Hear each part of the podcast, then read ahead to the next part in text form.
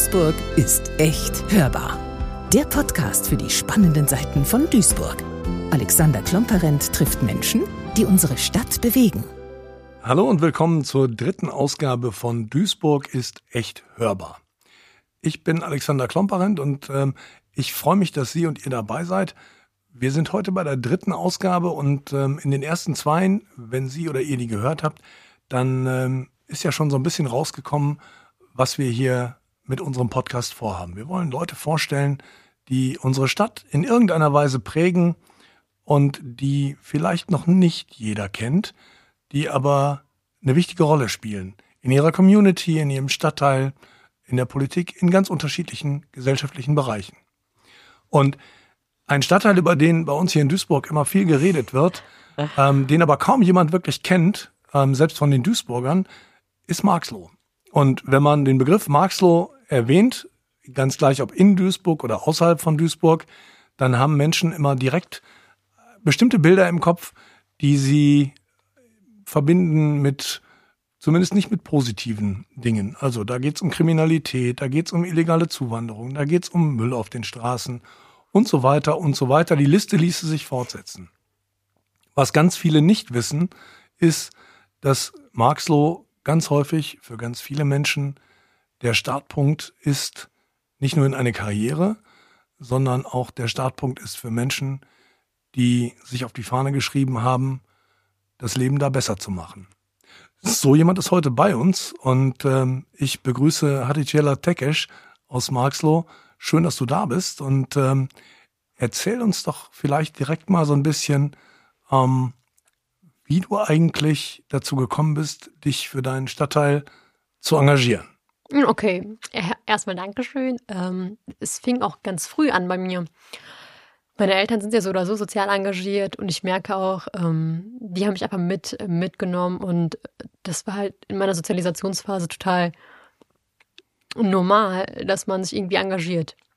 Und dann habe ich so gemerkt, ähm, ich habe sehr viele Familienmitglieder in verschiedenen Städten und die hatten halt immer äh, Vorurteile gegenüber magst du und ich konnte es halt nicht nachvollziehen. Dann habe ich irgendwann gemerkt mit elf Jahren, das sieht alles komisch aus. Ähm, niemand kümmert sich richtig um, also richtig um, ja, um den Stadtteil. Da setzen sich Menschen nicht ein für ähm, Kinder oder Jugendliche. Da wird nichts gemacht. Gar nichts gemacht. Wirklich nothing at all. Ich kann so viele schlechte Sachen erzählen, ähm, aber positive Sachen kann ich halt wenig erzählen. Und habe dann so gemerkt, ähm, das kann einfach nicht sein. Und habe dann auch später mal mit elf Jahren meiner Mama gesagt, irgendwann werde ich ähm, Marxloh schön verändern. Was heißt verändern? Entwickeln lassen. Und was für Marxloh tun und machen. Ja, und das mache ich gerade. Genau, damit bist du, damit bist du gerade angefangen. Ähm, damit wir das so ein bisschen besser verstehen. Mhm. Kannst du so ein bisschen aus deiner eigenen Biografie erzählen, wie die sich so, die sich ja in Marxloh abgespielt hat? Mhm. Wie bist du so groß geworden und was hast du so erlebt an womöglich auch Nachteilen oder Ressentiments, ja. Vorurteilen? Oh, klar, natürlich. Ähm, ich bin jetzt 24 Jahre alt, ähm, habe ganz normal die Grundschule besucht, die Sandstraße in Marxloh. Da wurde mir ähm, damals gesagt, ähm, ich werde nicht mal meinen Hauptschulabschluss schaffen. Ähm, meine Eltern sprechen zwar Deutsch, aber die beherrschen das halt nicht so wie ich. Und ähm, klar gab es da auch Benachteiligung. Sprachliche Barrieren waren vorhanden. Und ähm, das Entscheidende ist auch, dass ich aus einer Arbeiterklassefamilie komme. Ähm, meine Eltern sind keine Akademiker, auch wenn ich so den Habitus mit mir trage, aber ich komme aus einer ganz normalen Arbeiterklassefamilie. Genau. Ähm, was gab es noch? Ich überlege gerade mal.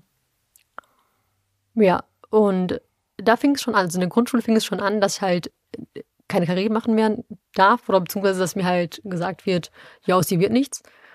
Mm, dann war ich ganz normal auf der Hauptschule, habe dann später mein Abi gemacht ähm, und so weiter und so fort. Aber ich habe halt immer so gemerkt, dass, wenn ich über Marx so spreche, dass Menschen total komisch mich anschauen oder mich nochmal erneut fragen, woher ich wirklich komme. Und wenn ich halt die Anfrage mit, ja, ich komme aus Marx so beantworte, sind die damit eigentlich nicht zufrieden. Dann kommt die Frage, jetzt wirklich? Und ich so, ja, alles fein. Auch äh, jetzt gerade äh, in Düsseldorf. Ich studiere auch in Düsseldorf da mache ich mich schon, also da bin ich schon Gott sei Dank sehr sark sarkastisch. Da hatten wir mal ein Seminar, der Dozent kennt mich sehr gut, also in- und auswendig. Ja, da meinte der eine, hm, kommst du wirklich aus Marxloh? Und ich so, ja. Dann habe ich also sarkastische Sachen gesagt, die man nicht sagen hätte sollen. Da meinte der Dozent, hören Sie bitte jetzt auf, den Mann auf den Arm zu nehmen. Aber so ist es einfach nur. Also man ist halt total schockiert. Ich verstehe auch nicht, warum man schockiert sein kann. Hast du, gab es so eine Initialzündung in deiner, in deiner Kindheit oder Jugend, so ein, so ein Punkt ähm, oder so ein, so, ein, so ein Erlebnis, ähm, an dem du gemerkt hast, okay, ähm, ich nehme das jetzt nicht hin? Ja, mh, mm, viele haben sich halt beschwert. Ich habe halt mitbekommen, dass Eltern, dass Bekannten sich, ähm, sich wegen dem Stadtteil irgendwie beschwert haben, dass die Politik nichts tut und macht und ähm, dass man halt sehr viele Benachteiligungen lebt. Aber ähm, also ich habe halt so oft gemerkt, die Menschen jammern gerne. Die meckern total. Und ich mag es halt nicht zu jammern. Also ich kann halt mit dir über mein Problem sprechen. So, komm, zehn Minuten lang reden wir über das Problem. Und nach zehn Minuten muss ich eine Lösung finden. Das heißt, ich werde ich werd da jetzt nicht zehn Minuten jammern. Das ist gar nicht so, das ist gar nicht halt die Jella. Dann habe ich so gesagt, okay, die Menschen können jetzt wirklich jammern, aber warum tun die eigentlich nichts dagegen? Das hat mich total gestört. Die erzählen von hier und von da irgendwelche Probleme, aber niemand tut da was. Niemand ist da als Aktivposten äh, zu finden. Da meinte ich auch zu meiner Mama, irgendwann kommt der Tag, irgendwann, wenn ich groß bin, bin ich so ein Aktivposten und ich werde da vieles äh, anders machen, als wie es, wie es jetzt gerade ist. Gab es jemanden, den du irgendwann im Laufe deiner Jugend oder deiner Kindheit getroffen hast, ähm, der irgendwie gemerkt hat, okay, ähm, da ist ähm, da ist so eine Energie drin, ähm, die müssen wir kanalisieren, die müssen wir fördern. Und wie ist das gelaufen? Hm, okay, ähm, ich habe einen Bruder, der ist halt nicht mein biologischer Bruder, sondern einfach nur ein Bruder, der halt für mich immer da war der meinte schon, der war wirklich der Einzige, der mir gesagt hatte, aus dir wird was. Und ähm, dann später hatte ich einen Patenonkel, der sich um mich gekümmert hat, beziehungsweise der mich halt jedes Mal ja, mental unterstützt hat und immer an mich geglaubt hat. Da habe ich so gemerkt, okay, ich muss mehr machen als alle anderen und ich weiß, da sind Menschen, die an mich glauben. Genau, und ähm, ja, und später ähm, habe ich so gemerkt, äh, seit kurzem habe ich halt eine Mentorin, seit, seit einem Monat vielleicht, aber ähm, davor hatte ich halt, glaube ich, mich an meiner Seite. Ich war so meine, meine Supporterin ever. Ich spielt, ähm, spielt außerhalb von Schule ähm, dabei Sport eine Rolle? Ja, natürlich. Ich habe mit ganz jungen Jahren Fußball angefangen. Ähm, Fußball ist auch meine erste große Liebe und bleibt auch meine erste große Liebe. Äh, für meine Mama war das total schwierig. Ich meine, ich ähm, passe halt einfach nicht in den Rollen, in die man halt sich gerne vorstellt. Kannst du das illustrieren? Also Na klar. Ähm, ich bin halt, ich komme aus einer ja, ähm, Familie, die türkische Migrationsgeschichte besitzt. Ich bin Muslim. Äh, ich, ja, und man hat ja bestimmte Bilder im Kopf, bestimmte äh, Rollen, die man sich halt versetzen soll. Und du kannst es so vorstellen, äh, samstags bin ich in die Koranschule gegangen und nach der Koranschule, also ich meine, ich fand es total schön, ne, wie die anderen Mädchen sich schick angezogen haben. Meine Mutter meinte auch, ich habe keine Tochter, ich habe einen Sohn. ähm, ich war immer mit der Jogginghose, mit den Trainingsanzügen unterwegs, hatte immer einen Ball in der Hand, immer. Man konnte mich ohne einen Ball nicht sehen.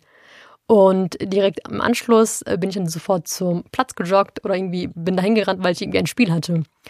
Und ähm, das Witzige war, alle waren immer hübsch angezogen, die Mädchen, mit dem Kopftuch und mein Kopftuch war irgendwie in meiner Tasche, irgendwie in meiner Tasche. Äh, mein Koran irgendwo in der Moschee, hab das nie mitgenommen. Ähm, ja. Wie hat man da reagiert auf äh, Schela, die die ihr Ding machte und lieber Fußball spielen wollte, als äh, in die Koranschule gehen? Ich hab's geliebt. Ich liebe die Koranschule bis heute. Ich mag auch ähm, den Koran zu lesen. Ich liebe es wirklich, aber ich mag es nicht. Äh, ich bin total, was heißt rebellisch? Ähm, ich bin so das, äh, ja, das jüngste Kind, bin Papas Liebling. Und ähm, ich, Papa ist auch halt einer wie meine Mama. Er mag so diese strenge Art nicht. Das mag er gar nicht. Und ähm, die haben das, also es war, denke ich, total herausfordernd für die Moscheegemeinde, für die Menschen in der Umgebung, für meine Familie, für die Lehrer, weil ich nicht das Klischee erfüllt habe. Ich bin immer nach, ja, nach meiner und Laune gegangen. Äh, also mit der Zeit kannst du verstehen, es war schon nervenerregend. Ich meine, das sind ganz normale Kinder, da kommt einer raus und sagt so, nee, da mache ich jetzt nicht mit. Und ähm, es war schon herausfordernd, aber mit der Zeit merke ich, die sind dankbar dafür, dass ich halt ein bisschen anders bin als viele in meinem Alter. Gab so ein, gab so ein, so einen Druck ähm, auf dich, dass, äh, dass du eben dann doch lieber nicht so sein solltest, wie du warst, sondern so wie die anderen? Ja, schon, schon. Ich habe schon gespürt, aber mir war das total egal. Hm. Nun bist du ja heute in, in ganz vielerlei Hinsicht aktiv mhm. ähm, und hast ja auch den Bildungsaufstieg schon geschafft. Mhm. Du hm? studierst noch oder ich bist schon fertig? Gerade. Also ich bin gerade Master und werde bald promovieren. Genau. Das ist jetzt vielleicht mit der Geschichte, die du hast, nicht ganz selbstverständlich. Mhm. Ähm, gibt es gibt es Reaktionen darauf, auch in, in dem im, im Stadtteil und von den Leuten, mit denen du mit denen du aufgewachsen bist, aber auch von denen, die eben diesen Weg nicht einschlagen konnten?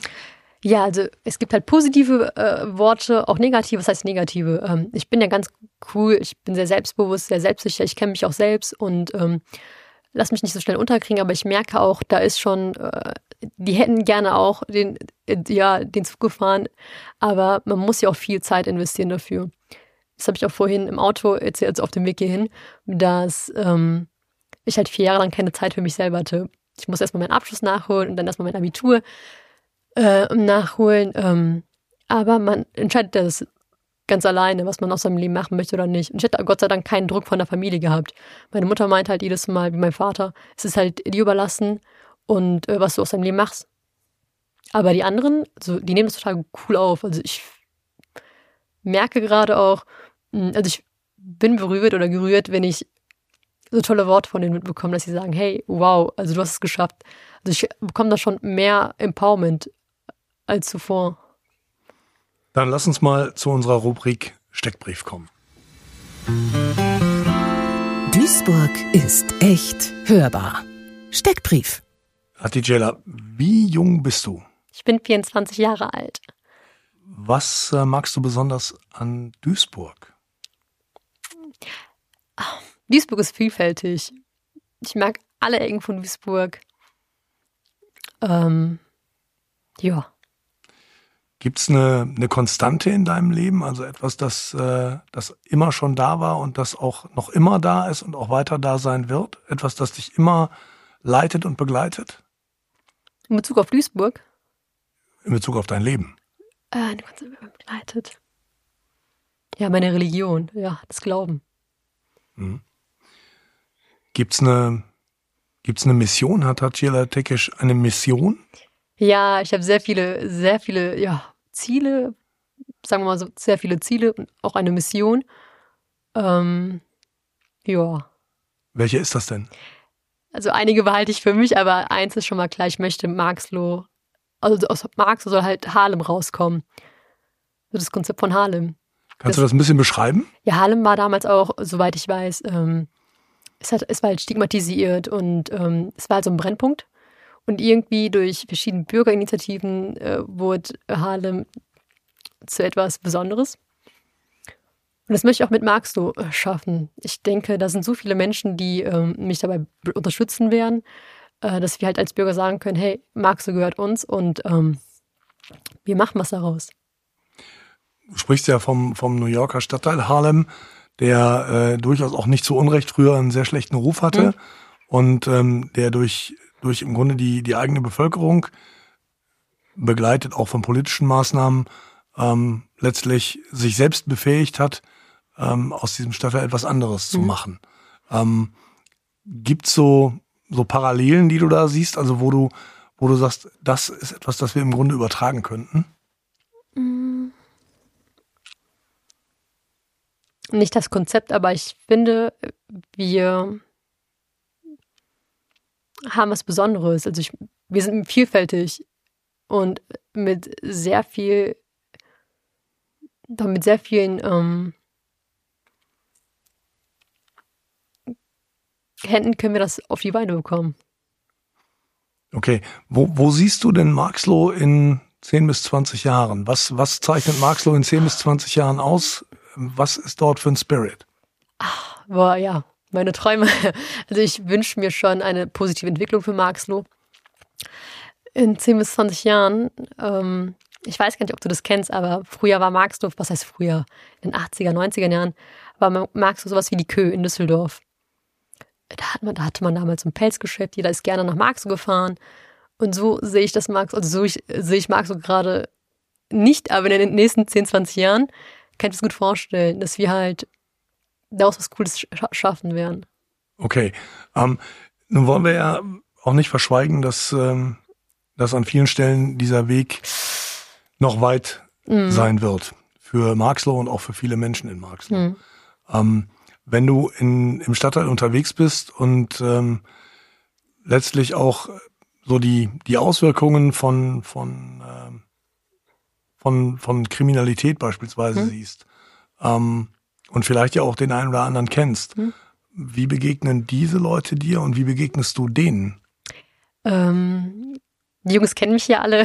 Ich oder die Mädels, auch die Frauen und die Kinder, die wissen ja halt, ähm, also ich habe mal, es war vor ein, zwei Jahren, kam ich ins Gespräch mit einigen Menschen, die meinten dann halt zu mir, äh, du bist die Hoffnung von Marxloh. Und das hat mich total gerührt. Ähm, die finden das total klasse. Ich finde, Kriminalität find, äh, äh, findet erst dort statt, wo auch Bildung fehlt, wo die Förderung äh, fehlt. Ich habe ja halt äh, meine Bachelorarbeit über den 16H geschrieben, über die Förderung der schwer erreichbaren jungen Menschen nach dem SGB II. Und ähm, da habe ich auch gemerkt, ähm, es kommen verschiedene Förderungsleistungen oder Leistungen aus verschiedenen Sozialleistungsbüchern, äh, nur die sind an falscher Stelle. Genau, und ähm, also die finden das total klasse, dass ich da bin, weil die auch sagen, hätten wir damals eine Hadijala bei uns gehabt, so würden wir auch bestimmt andere äh, ja, Gleise gefahren oder andere Schienen ähm, gefahren sein. Aber ähm, es hat halt denen gefehlt, Bezugspersonen. Gibt's, ähm, glaubst du, dass die, dass die Leute mit dir nicht nur die Hoffnung auf, ein, auf eine Verbesserung des Bildes von Marxloh verbinden, sondern auch auf eine Verbesserung ihres eigenen Lebens? Ja, denke ich. Ich kam wirklich mit voll vielen Menschen ins Gespräch. Ich bin halt, ich, ich bin halt Bezugsperson von verschiedenen Menschen, aber ich merke auch, ähm, diese Menschen brauchen erstmal Zeit. Also ich bin Gott sei Dank, Gott sei Dank wirklich bekannt und ähm, habe auch eine gute Beziehung zu den Menschen, weil ich die so nehme, wie die sind.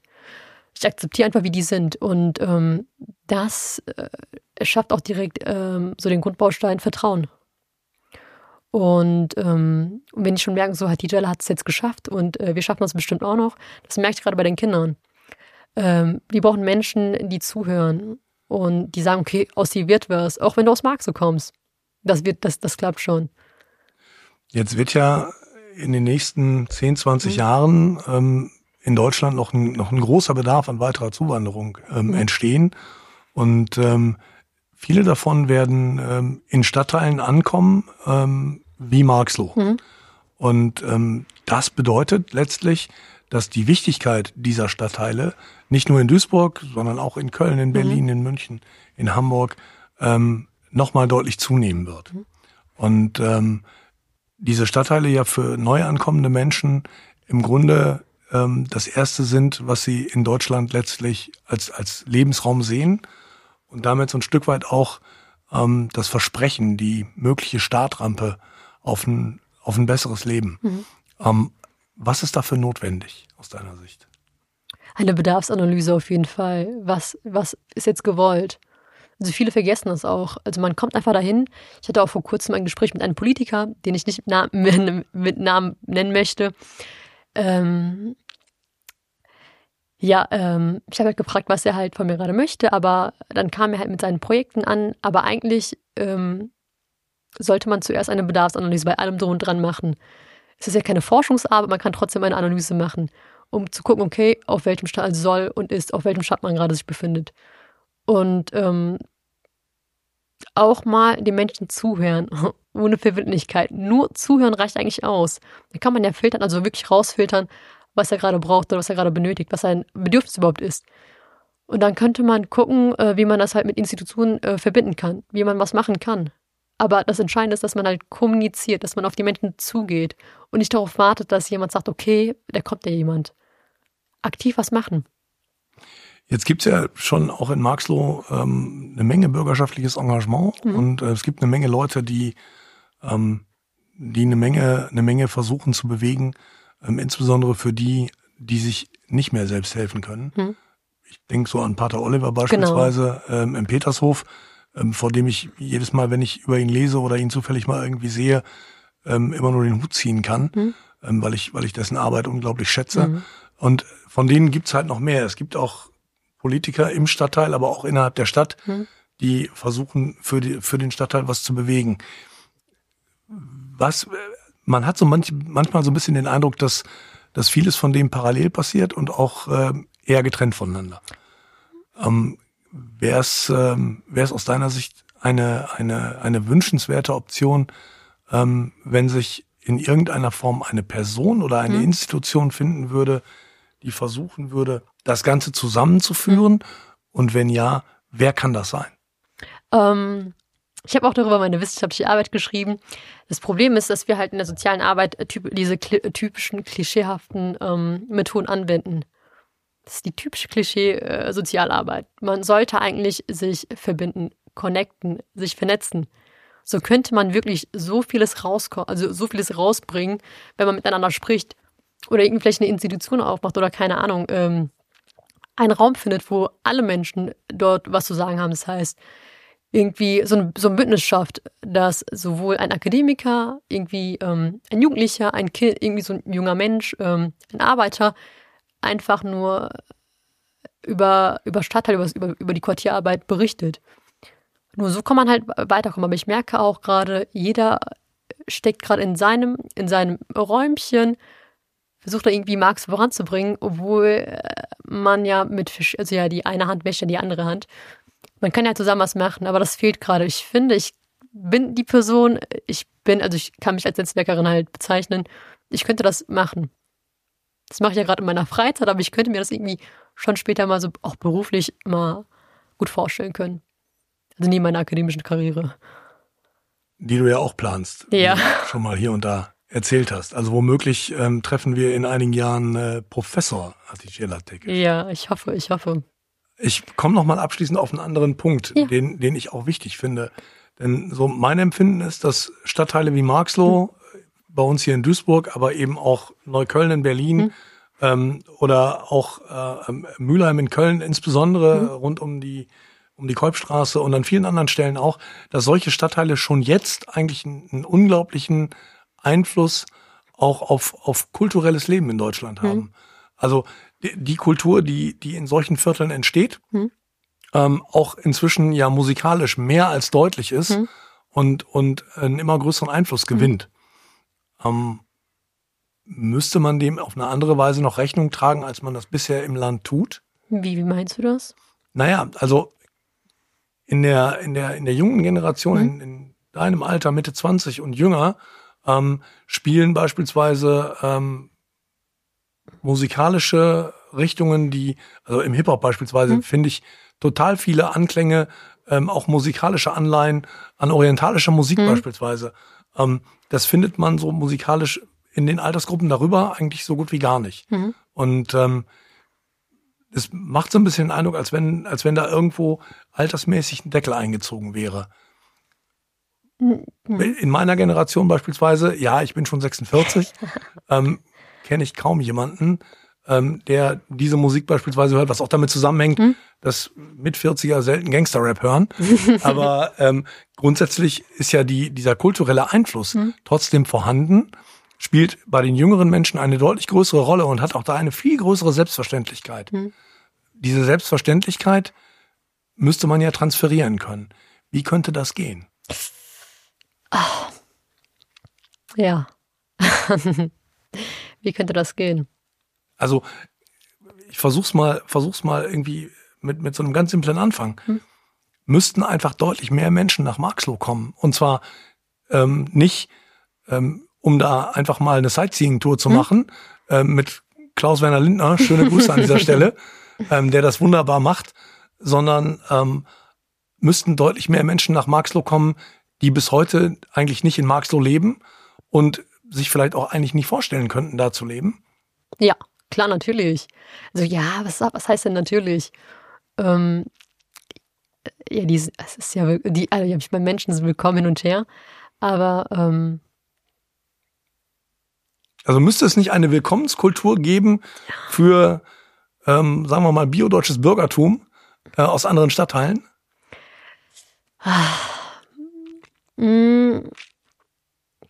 Ich sag halt jedes Mal, die können halt zum Tee kommen, zum Chai. Man kann einen Chai trinken, da kann man sich unter, unterhalten. So mit so einem Tee oder mit so einem Kaffee kann man eigentlich sehr vieles verbinden. Da kann man auch direkt, ich meine, das ist auch so eine Art von einem Herzlich Willkommen wenn man halt zusammen irgendwas, Wasser, gerade Wasser trinkt oder irgendwie Tee trinkt. Und mit Tee und Kaffee kann man Menschen schnell erreichen, da kann man schnell ins Gespräch kommen. Okay, aber äh, auch so als Lebensraum, also wäre es gut, wenn mehr Menschen aus anderen Stadtteilen, ähm, aus anderen sozialen Kon Zusammenhängen in Marxloh leben würden? Oder sagst du, nee, wir haben so viel Kraft da ähm, durch, durch, dieses, durch diese Vielfalt, mhm. durch dieses Miteinander, ähm, dass, dass das erstens gar nicht nötig ist und vielleicht sogar ähm, wieder verwässert würde? Eigentlich ist der Bedarf gar nicht so da. Ähm, wir haben wirklich sehr viel Kraft, sehr viele potenzielle Menschen unter uns. Ähm, nur ähm, wir müssen alle ins Gespräch kommen. Aber ähm, ich meine, neue Einwohner ist halt jedem selbst überlassen. Aber eigentlich ist ist, also sehe ich da gar keinen Bedarf. Nur ich sehe halt einen Bedarf, wenn man halt zusammen was irgendwie ähm, auf die Beine bringen möchte oder stellen möchte. Wenn man zusammen was Gemeinsames erlebt, also ja, was heißt erlebt oder Gemeinsames konzipiert. Hm. Da sind ja auch ganz, ganz viele Vereine und Verbände hm? engagiert, die das, genau. die das versuchen. Da sind auch zum, zum Teil Menschen aktiv, die weit weg von Marxloh leben. Hm? Ähm, du hast im Vorgespräch erzählt, dass du unter anderem auch im, im Lions Club beispielsweise aktiv bist. Ja, genau. Ähm, ich bin nicht sicher, ob die, die Mitglieder ähm, jetzt alle irgendwie räumlich sehr nah an, an Marx Ja, wohnen. doch, doch, wohnen die. Also die wohnen schon in der Nähe. Okay, aber das ist ja, grundsätzlich ist der Lions Club ja eher etwas, etwas sehr Bürgerliches und ähm, jetzt kulturell eher nicht so verwandt mit dem, was in Marxloh so los ist. Ähm, wie schaffst du diese Verbindung zwischen beidem? Oder wie ich das geschafft habe. Also ich war ja jetzt vor, ich bin jetzt Passpräsidentin und Schatzmeisterin. Ähm, wie ich es geschafft habe, ähm, ich bin so, ein, so eine typische Wissenschaftlerin. ähm, ich beobachte gerne und dann versuche ich das Problem irgendwie zu filtern, um, um, um ans Fazit zu kommen. Und dann schaue ich mir die Sachen erstmal an. Ähm, ich bin so ein Aktivposten, das sagt die Annegret Angerhausen, die Präsidentin schöne Grüße auch an dich, ja, genau, schöne an Grüße an Stelle, Annegret. Ich sage halt jedes Mal, ich bin so ein Aktivposten und ähm, ich mag es irgendwie nicht zu sitzen. Ich muss jedes Mal aktiv was tun und machen, weil ja, man kann jeder tun, kann wenig, also können wirklich wenige Menschen.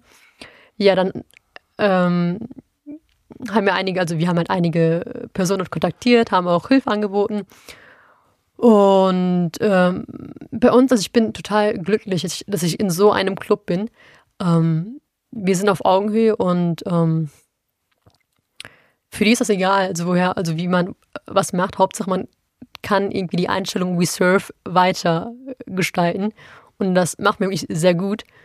Ähm, die Mitglieder von uns wollen das ja auch machen, deswegen sind die auch bei uns und ähm, ja, das mach, also ja, ich bin halt so ein, äh, so, komm mit der, äh, ihr jedes Mal an, so, hey, wie können es da hingehen? Da ist eben so ein Bedarf. Hin.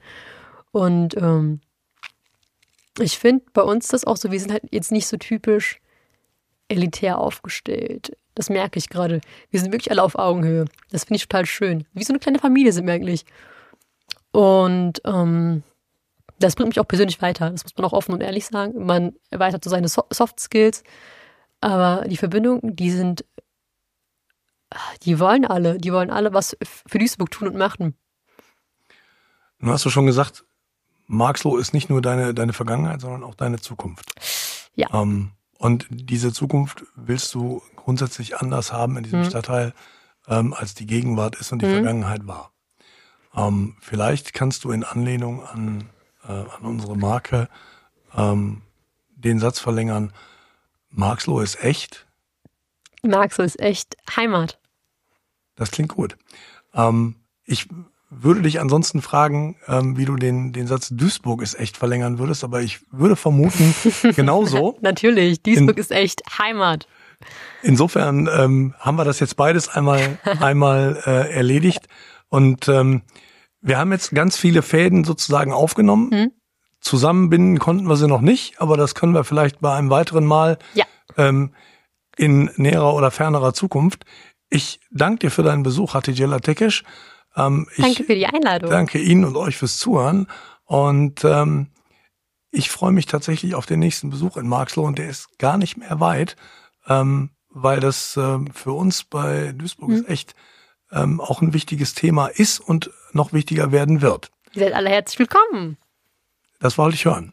Also, danke an dich, danke an Sie, danke an euch und äh, bis zum nächsten Mal bei Duisburg ist echt hörbar. Duisburg ist echt hörbar.